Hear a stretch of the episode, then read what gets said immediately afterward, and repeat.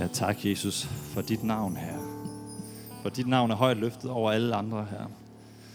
Tak for, at der er en kraft i dit navn her. Der er en kraft i at samles i dit navn her. Vi takker dig for dit nærvær, for du er midt i blandt os her i dag her. Vi ønsker bare at løfte dig op her. Kom og rør ved vores hjerter i dag her, med din ånd i Jesu navn her. Amen. Amen. Tak til lovsangerne for at lede os i enhed ind foran Guds trone. Der er go herover, skal det lige siges. Og mini-go og teen-go. Så go. Haha. Rigtig far joke her. Øhm. Shout out til Benjamin på klaver herover, som øh, lige er bestået teoriprøve. Han er min øh, køreskole buddy. Vi er begge to ved at tage kørekort. Vi er begge to bestået. Fire fejl, begge to. sådan. Det er, det er sådan. Det er sådan. That's how we roll. Men dejligt at, at være samlet her til, til gudstjeneste. Og der er et eller andet ved det her at samles i tilbedelsen, i lovsangen, samles søndag formiddag til gudstjeneste, hvor vi sætter vores fokus, retter vores fokus mod ham, som det hele handler om, Jesus.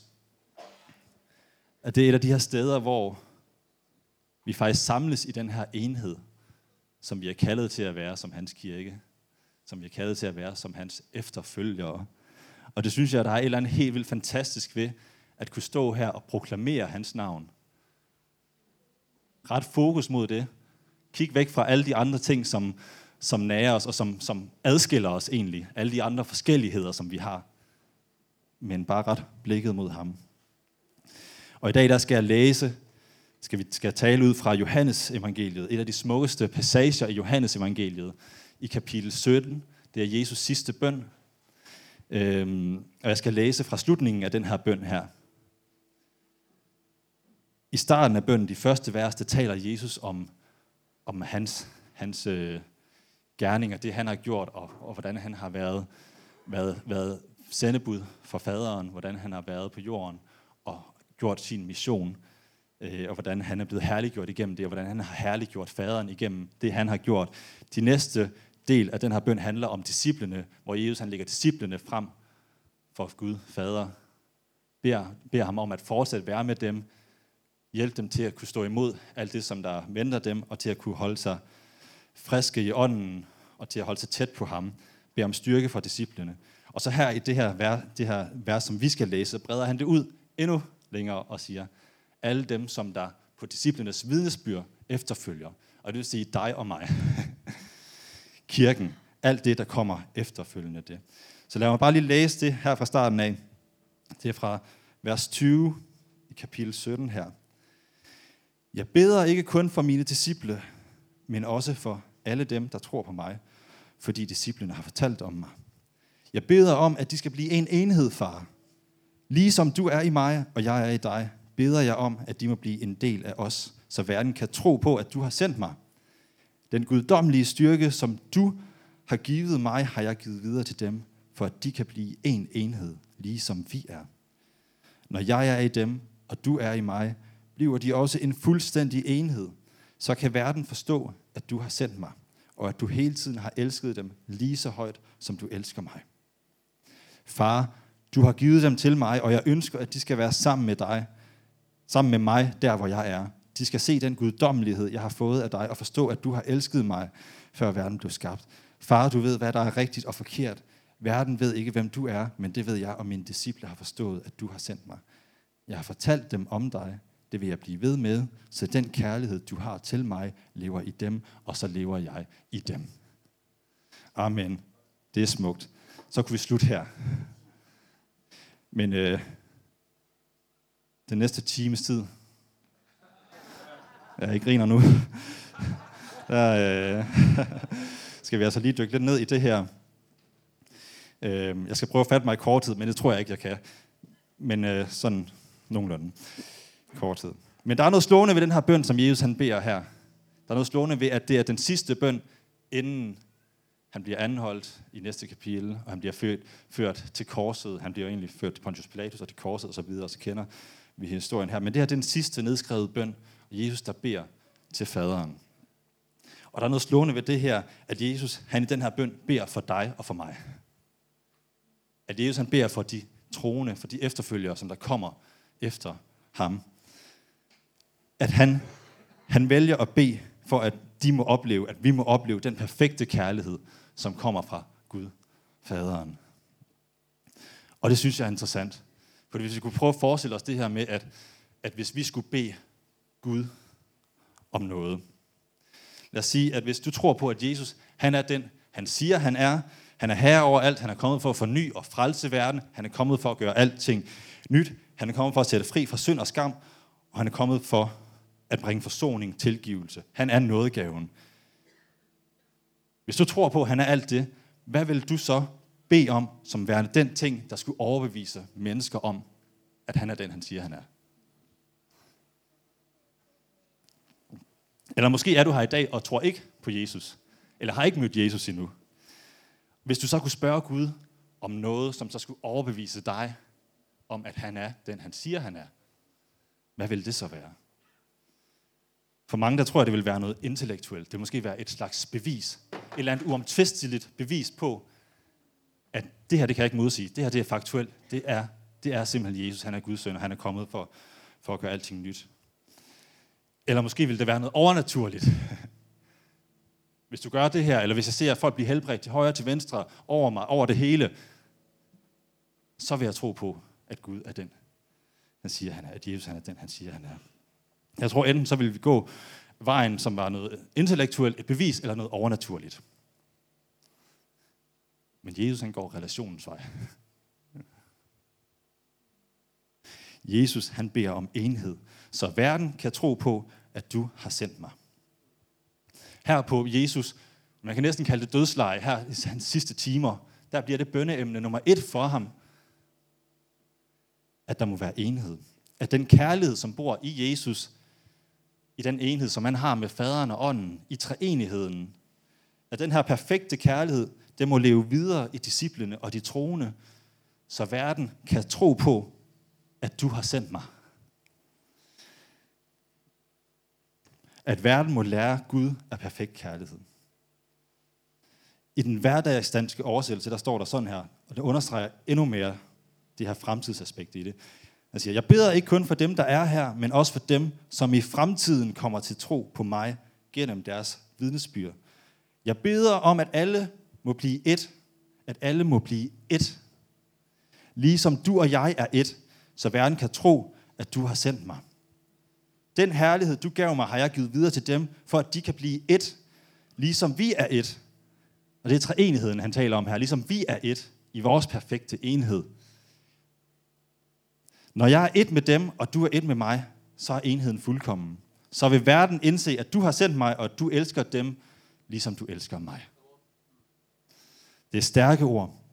Og det lader til, at Jesus tror, at det, der skal overbevise verden om sandheden i det, han taler omkring, hvem han er, hvor han kommer fra, og hvad han er kommet for at gøre, det er igennem kirkens enhed.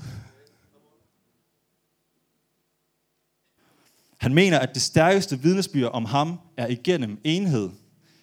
Det er det, som er hjertet i treenigheden. Fader, søn og helligånd. Den perfekte enhed. Han beder om, at vi må være et, ligesom han er et med faderen og ånden. Han beder om, at vi må repræsentere den samme enhed, for så vil verden se, at du har sendt mig. Jeg tror ikke, der skal så meget overbevisning til, for at forstå, at vi har brug for relationer øh, som mennesker. Det havde vi som to år til at finde ud af under corona. Ikke? Øhm, det er sådan, vi er skabt. Vi er skabt til hinanden, og vi er skabt til Gud. Men det er også tydeligt, at vores verden egentlig ikke rigtig er en verden, som er synderligt god til det der med enhed. Øh, når man sådan kigger rundt. Fra en makroskala med krig og politiske uenigheder og ødelæggelse, til mikroskala derhjemme, i familien, i ægteskabet, med kollegerne, vennerne. Øh, det helt hverdagsagtige ordinære. At den der splittelse, den ligesom sniger sig ind over det hele. Og det, den, den, den kommer ind som, som noget, som kommer ind igennem de ting, som vi holder som vigtigt, men som måske i virkeligheden bør komme i anden række, eller tredje række, eller fjerde række, eller som faktisk slet ikke burde fylde noget. Og det er der, vi har det her Matteus Matthæus 6,33, hvor Jesus siger, søg først Guds rige og hans retfærdighed. Dernæst skal alt andet gives jer i tilgift. Som jo er netop en mavepuser til netop den her. Jamen har du husket, hvad der er det vigtigste? Har du husket at søge Gud først? Jeg tror, som mennesker, så vil vi jo så gerne hinanden, men der er et eller andet, som ikke helt fungerer, fordi der er noget, der kommer på tværs. Der er noget måske i vores mentalitet, i vores kultur, der udfordrer enhed og sammenhold. Jeg tror, hvis vi lavede i dag en, en, en rundspørg blandt København, københavnerne eller Danmarks befolkning, øh, og spurgte, om de egentlig havde lyst til at enes med dem omkring dem fysisk, og måske også omkring dem på de sociale medier, så ville de sige, ja, det kunne vi godt tænke os. Og vil man så spørge, jamen gør I det? Nej, men det er også fordi, at de... Et eller andet, et eller andet. Øhm. Der er en udfordring i det her med enhed. En udfordring i vores kultur, i vores mentalitet, som måske også har at gøre med det her med, at vi er opflasket til at stræbe efter at blive lykkelige. Stræbe efter lykken. At, at, at have succes i livet. Der er nogle kriterier, vi, vi skaber for os selv. For os selv. Jan Dufke og Jesper Ønslager skrev for et par år siden den her bog, Alle unge vil gerne lykkes. To tidligere forstandere på efterskoler. Øhm, som jo egentlig handler om, at, at unge gerne vil ses, anerkendes, accepteres, høres, høre til nogle steder, lyttes til, vejledes. og så kunne man brede det ud og sige, jamen det vil alle mennesker jo nok egentlig gerne. ikke sandt? Øh. Men hvorfor sker det så ikke?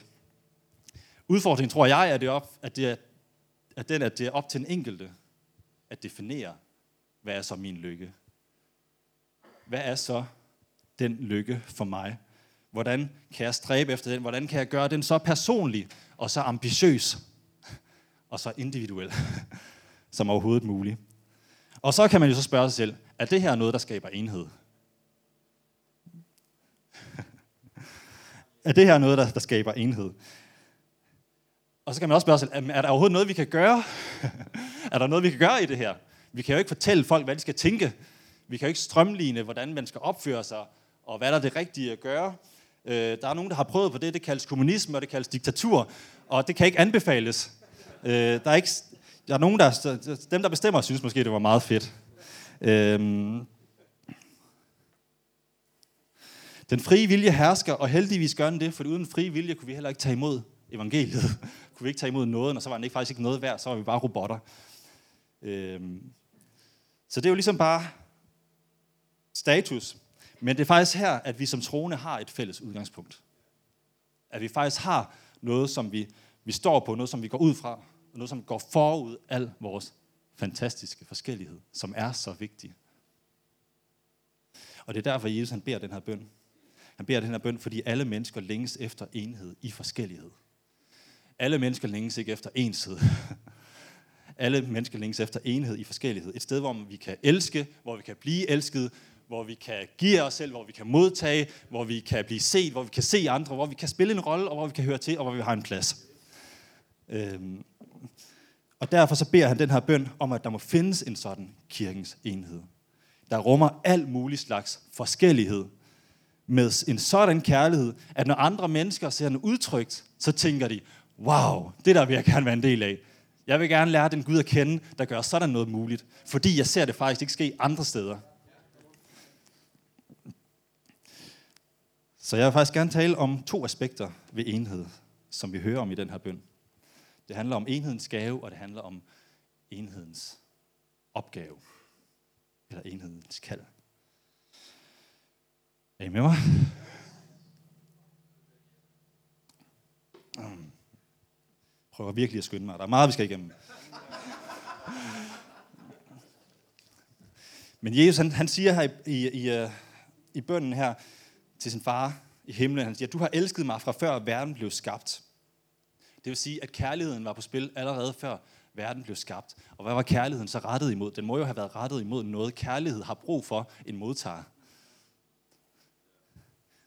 Og det var i treenigheden. Treenigheden, den perfekte kærlighed. Kærlighedens enhed, som var der fra begyndelsen af. Enhed i forskellighed. Tre, men en. Og skabelsen af verden, som vi læser i første Moses bog, er udøvelsen af det her kærlighedsforhold. Guds ånd, liv, livsånde flyder over, flyder over verden. Gud taler ved ordet, ved Jesus, at det skal blive til. Det er måske en søgt tolkning. Men det er til stede i det her. Verden bliver skabt, og mennesket bliver skabt i vores billede, siger Gud. Lad os skabe mennesket i vores billede. I enhedens billede. Og så skaber han det som mand og kvinde, skabte han dem, så de ligesom Gud kunne være et med hinanden. Så forbilledet er altså i den her treenige enhed for den relation, som mennesket vil have med hinanden og vil have med Gud.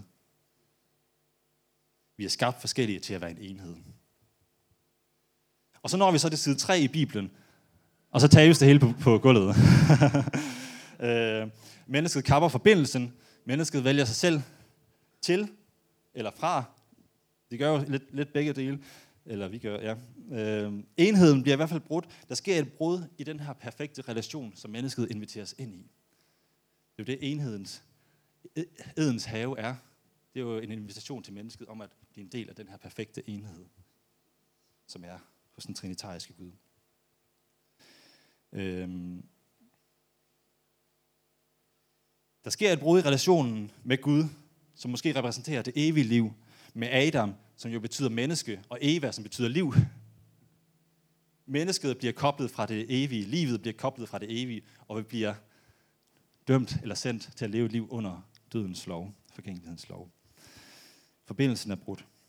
Man kan også sige, evigheden, hvor kommer jeg fra? Menneske, hvem er jeg? Livet, hvad er det, jeg skal? De her spørgsmål, de er ladt over til mennesket selv. Og siden kapitel 3 i, øh, i første Mosebog her i Bibelen, så er verden, i hvert fald Bibelen, er præget af konsekvensen af den her brudhed, af fjendskab, splittelse og restløshed, der kommer af ikke at kunne finde hjem, ikke at kunne finde mening, overladt til selv at bokse med formål og bokse med de her spørgsmål om, hvor er det, jeg hører hjemme? Hvad er det, jeg skal? Det er Bibelens fortælling fra syndefaldet og frem. Det er den her konsekvens af, at synden træder frem og ind imellem relationerne og bryder dem. Så den her relation, som mennesket inviteres ind i, treenighedens perfekte enhed, den er ikke længere mulig øh, på samme måde, fordi den perfekte kærlighed kan ikke være sammen med den uperfekte, med den brudte kærlighed. De kan ikke være en enhed længere. Men den gode nyhed, den gode nyhed er, at i Kristus inviteres vi ind i den perfekte enhed igen. I den perfekte kærlighed. For Jesus han kommer jo til jorden, han bringer den her enhed med, som han taler om her i den her bøn. Og da han gør det her, går rundt som menneske, oplever at leve i en brudt verden med sult, med lidelse, med smerte, med mørke og svigt, sikkert også nogle gode ting, der er han fortsat i perfekt enhed med faderen og ånden. Men så kommer der en stund, som kommer kort efter den her bøn, som han beder her. Og det er den her stund, hvor Jesus han på korset tager al verdens skyld på sig. Det er en stund, hvor Paulus han formulerer det sådan her, at ham, der ikke kendte til synd, har han, Gud, Fader, gjort til synd for os, for at vi kunne blive Guds retfærdighed i ham. Så ham, der er uden synd, bliver gjort til synd, fordi han tager verdens skyld på sig. Og der sker det så på det her korset, på, på korset, der sker der det her, at den her perfekte enhed, den faktisk bliver brudt. At sønnen bliver adskilt fra faderen. Men han bliver det, så vi kunne være sammen med Gud, så vi kunne blive forbundet med Gud. Og det er enhedens gave. Det er korset. Når vi så hen til slutningen af Bibelen i åbenbaringens bog, Johannes åbenbaring, kapitel 21, der får vi beskrevet her, hvordan det ser, tager sig ud, når tidens ende kommer. Og billedet, som der bliver brugt om det, det er billedet af et bryllup. At brudgommen kommer ned til bruden. Det er fuldendelsen, hvor Gud tager bolig blandt sin skabning, og der står, han vil tørre enhver tårer af deres øjne, og døden skal ikke være mere, ej heller sov, ej heller skrig, ej heller pine skal være mere, til det, der var før, er forsvundet. Og han, der sidder på tronen, sagde, se, jeg gør alting nyt. Så det her det er Bibelens historie om, at Gud han har skabt os til enhed. Han har skabt os til sig. Han har skabt os til enhed, en enhed, som vi har brudt væk fra, men som er blevet genetableret, som er blevet genoprettet på korset, hvor vi igen er blevet forsonet til ham, til enhed i ham, som efterfølgere af ham, som hans kirke. I Galaterne 3, 28, 29 står der, der er opstået, det er Paulus, der skriver igen her, der er opstået en helt ny enhed mellem jøder og grækere, slaver og frie folk, mænd og kvinder. Vi er alle blevet et på grund af vores fælles tro på Kristus. Da I nu hører Kristus til, er I også åndeligt set børn af Abraham, og I er blevet medarvinger til det, som Gud for længe siden lovede Abraham. Enhedens gave er, at vi er fået sammen med ham i al vores mangfoldighed. Vi er ikke gjort ens, men vi er gjort til et. Vi er gjort til et i ham. Det er den her perfekte kærlighedskraft, som er den samme kraft, der oprejste Kristus fra de døde. Øhm, og kærlighedens kraft, enhedens gave, af den guddommelige kraft, som gerne vil, og som derfor også gør. Og derfor, når vi læser om Bibelen, nej, om kirken i Bibelen, igennem Nye Testamente, så de billeder, der er beskrevet om kirken, er et lame. Det er levende sten, der får i sammen på hjørnestenen. Det er en familie. Alt sammen ting, der indikerer, at her har vi en enhed. En utrolig enhed. Er det også sådan, I oplever kirke? Min personlige oplevelse er, at det ikke altid er sådan. At det føles i hvert fald. For selvom der er den her teologiske sandhed, som handler om, at vi allerede har modtaget det her, at Kristus har taget, taget øh, straffen, at han har fået os sammen, så er det ikke altid, det har udtrykt sig sådan. Vi har en kirkehistorie, der er fyldt med splittelse og undertrykkelse tilbage i tiden. Men i moderne tid har vi jo også kirker, der splitter op. Kirker, der ikke kan sammen, der ikke kan enes. Fordi der kommer andre ting ind, som er vigtigere. Vi kan bare se på, hvor mange forskellige kirkeretninger, der er i dag. Jeg hørte andet med, at det var over 45.000 eller sådan noget. Men det er jo ikke en dårlig ting. Det er jo ikke en dårlig ting, at der er forskellige kirkeretninger. Vi ved jo, at apostolsk kirke er den sande, men at, at vi har ligesom fået givet øh, hele... Ej. Det gør ikke noget, at der er forskellige udtryk, at der er forskellige fokus, at der er forskellige ting, man, man lægger vægt på, så længe vi kan enes om det, som der er det vigtige. Og derfor har jeg også delt to med her, som handler om, at vi er kaldet til enhed. Eller, enhedens opgave. Jeg var lidt, lidt i tvivl om, hvad jeg skulle kalde den. Men enhedens opgave går vi med. Fordi når vi modtager enhedens gave, så modtager vi samtidig også enhedens opgave. Jesus forhold til sin far er eksemplet på den her trinitariske kærlighed. Enhedens kærlighed, som er imellem den evige far og mellem sønnen. Og ligesom Jesus han repræsenterer sin fars kærlighed, rige og mission, på samme måde så giver han depechen videre til disciplene. Og bønnen, som Jesus beder, beder her, er derfor også en overdragelsesbøn. At nu giver det videre, og jeg er i dem, du er i mig, og jeg er i dem.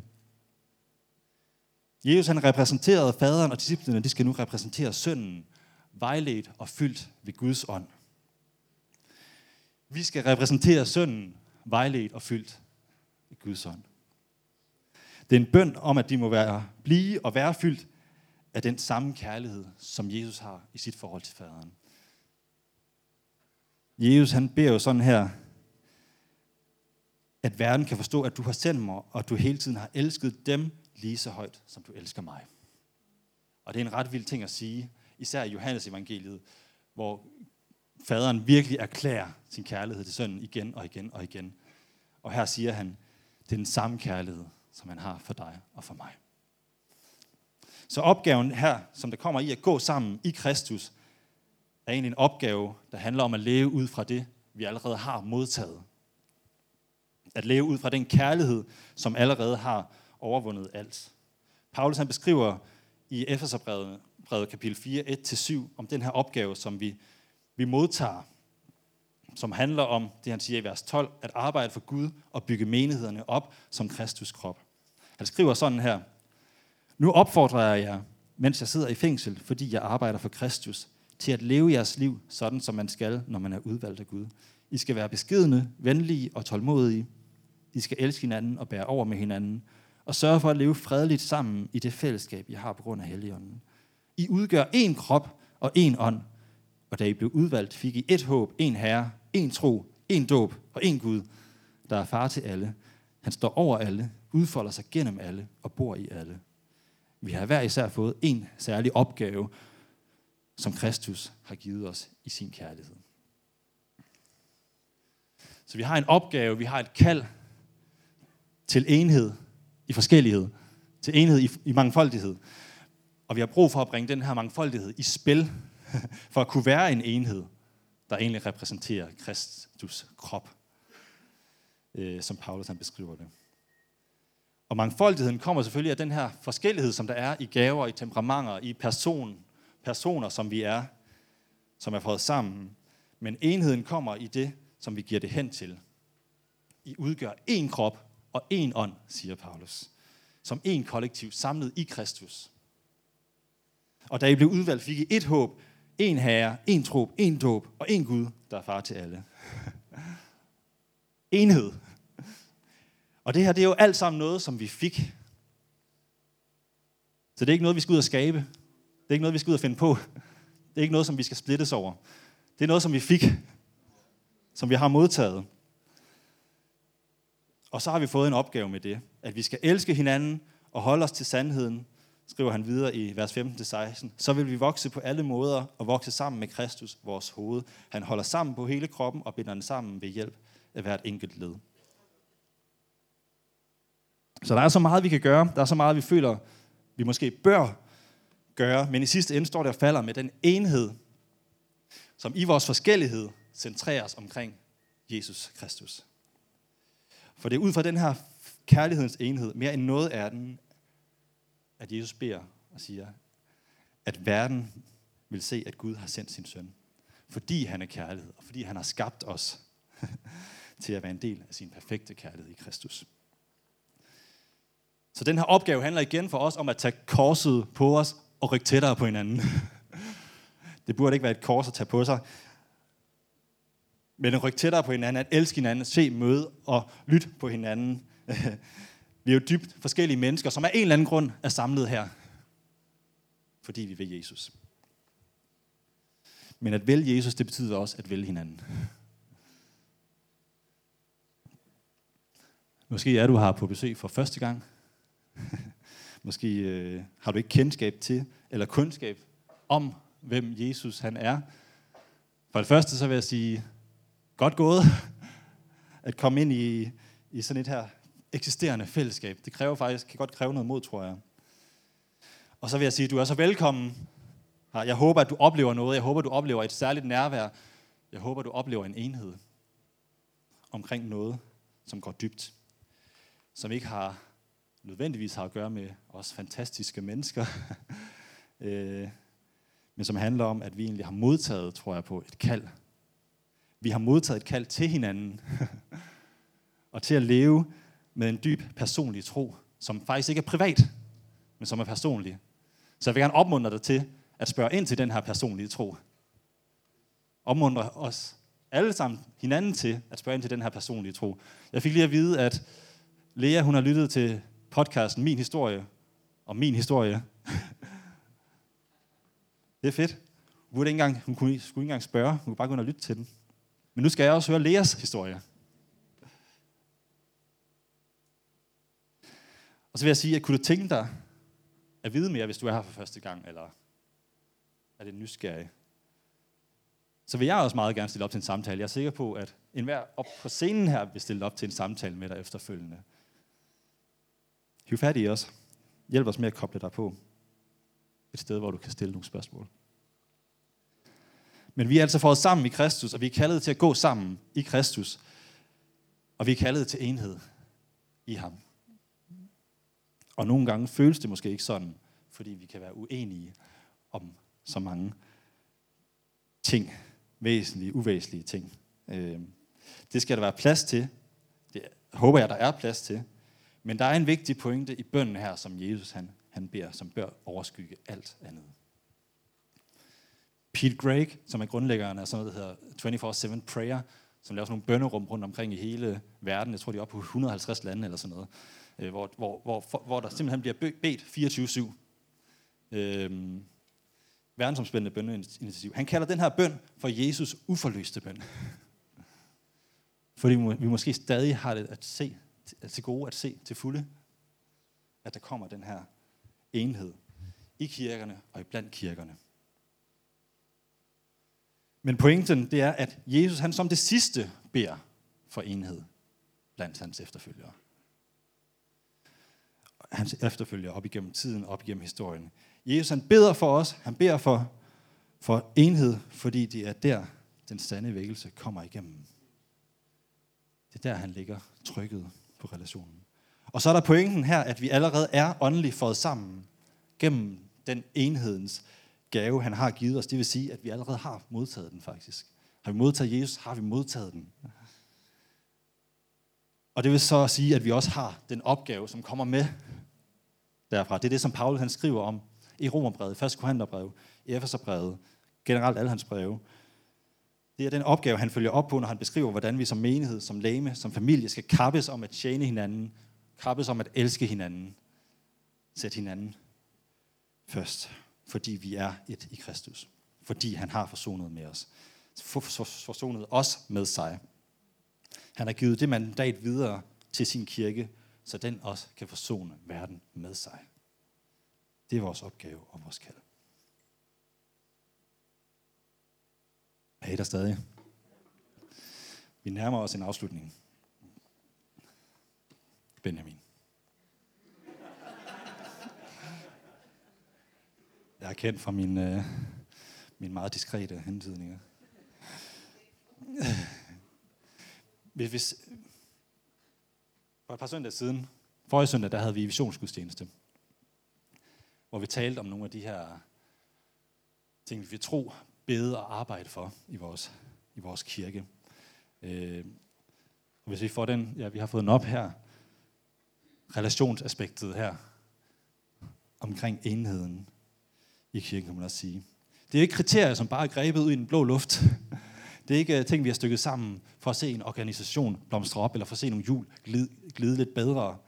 Øh, men det handler egentlig om, at vi grundlæggende tror på, at det, der tales om Jesus, er sandt. At han er Guds søn, at han er kommet os i møde, at han har forsonet os med sig, så vi kan være en enhed i ham. Det er det, vi grundlæggende tror på. Og derfor tror vi på, at hvis vi skal udrustes til at leve et liv i dag, så er den bedste måde at blive udrustet på, ved at komme tæt på ham. at komme sammen om ham. Så vi kan forvandles til en enhed, der kan forvandle vores venners liv, vores families liv, vores bys liv. Og enhver rejse med Jesus, den starter med, at han forvandler dit liv. Og det sker stærkest, tror jeg, i relationen om ham med andre mennesker. Så jeg kunne spørge her til sidst, vil du være med på den her rejse? Vi er et, vi er familie, vi er Kristi lame. Hvordan bringer du og jeg det i spil? Og jeg vil gerne efterlade os lidt med de her åbne spørgsmål. Fordi jeg tror, at det kræver mere end en prædiken at svare på det.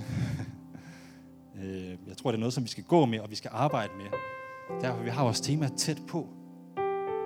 Og jeg tror, at noget af svaret ligger i det her, at komme tæt på. At komme tæt på hinanden og finde ud af, hvordan vi i al vores forskellighed kan være en enhed, der peger hen på ham. Båret af en perfekt kærlighed, der rækker ud til mennesker omkring os med det, vi har givet. Og så har jeg alligevel lige lavet nogle praktiske refleksioner her til sidst med jer, der godt kunne tænke sig det. Men det kunne jo være sådan noget, hvad kan jeg tjene med?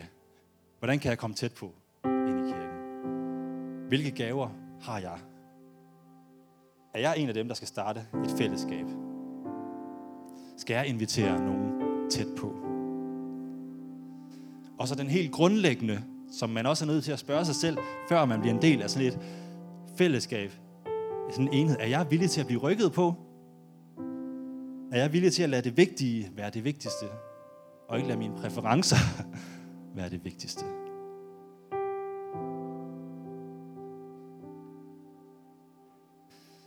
Så jeg tror, vi slutter her, her omkring. Der vil være noget forbøn under lovsangen lige om lidt. Men kan vi ikke rejse os op her til sidst? For så kunne jeg godt tænke mig at bede nogle af de her ord ud over os som kirke. Nogle af de her ord, som Jesus beder. Jeg tænker, at de må være vigtige, når nu Jesus beder dem. Jeg beder ikke kun for mine disciple, men også for alle dem, der tror på mig, fordi disciplene har fortalt om mig. Jeg beder om, at de skal blive en enhed, far. Ligesom du er i mig, og jeg er i dig, beder jeg om, at de må blive en del af os, så verden kan tro på, at du har sendt mig. Den guddommelige styrke, som du har givet mig, har jeg givet videre til dem, for at de kan blive en enhed, ligesom vi er. Når jeg er i dem, og du er i mig, bliver de også en fuldstændig enhed. Så kan verden forstå, at du har sendt mig, og at du hele tiden har elsket dem lige så højt, som du elsker mig. Far, du har givet dem til mig, og jeg ønsker, at de skal være sammen med mig, der hvor jeg er. De skal se den guddommelighed, jeg har fået af dig, og forstå, at du har elsket mig før verden blev skabt. Jeg har fortalt dem om dig, det vil jeg blive ved med, så den kærlighed, du har til mig, lever i dem, og så jeg lever i dem. Så tak, Jesus, for din bøn her. Tak for dit nærvær. Tak, at du er midt i blandt os her. Tak, at igennem dig kan vi opleve perfekt kærlighed her. Og tak for, at selvom vi ikke altid ser den udtrykt her, selvom der kan bo ting ind i os her, så har du allerede tilvejebragt det med dit offer her. Så jeg beder bare for, at den her enhed, som vi læser om her, den må blive udtrykt her. Vi må se den vokse frem her i vores kirke i København, i blandt kirkerne, i Jesu navn her. At vi ikke skal kappes over ting, der er ligegyldige her, men at vi må sætte dig først. At du må være den, der binder os sammen. At vi må stå på det grundlag, på én Herre, på én Gud Herre. Jesu Kristi navn. Amen.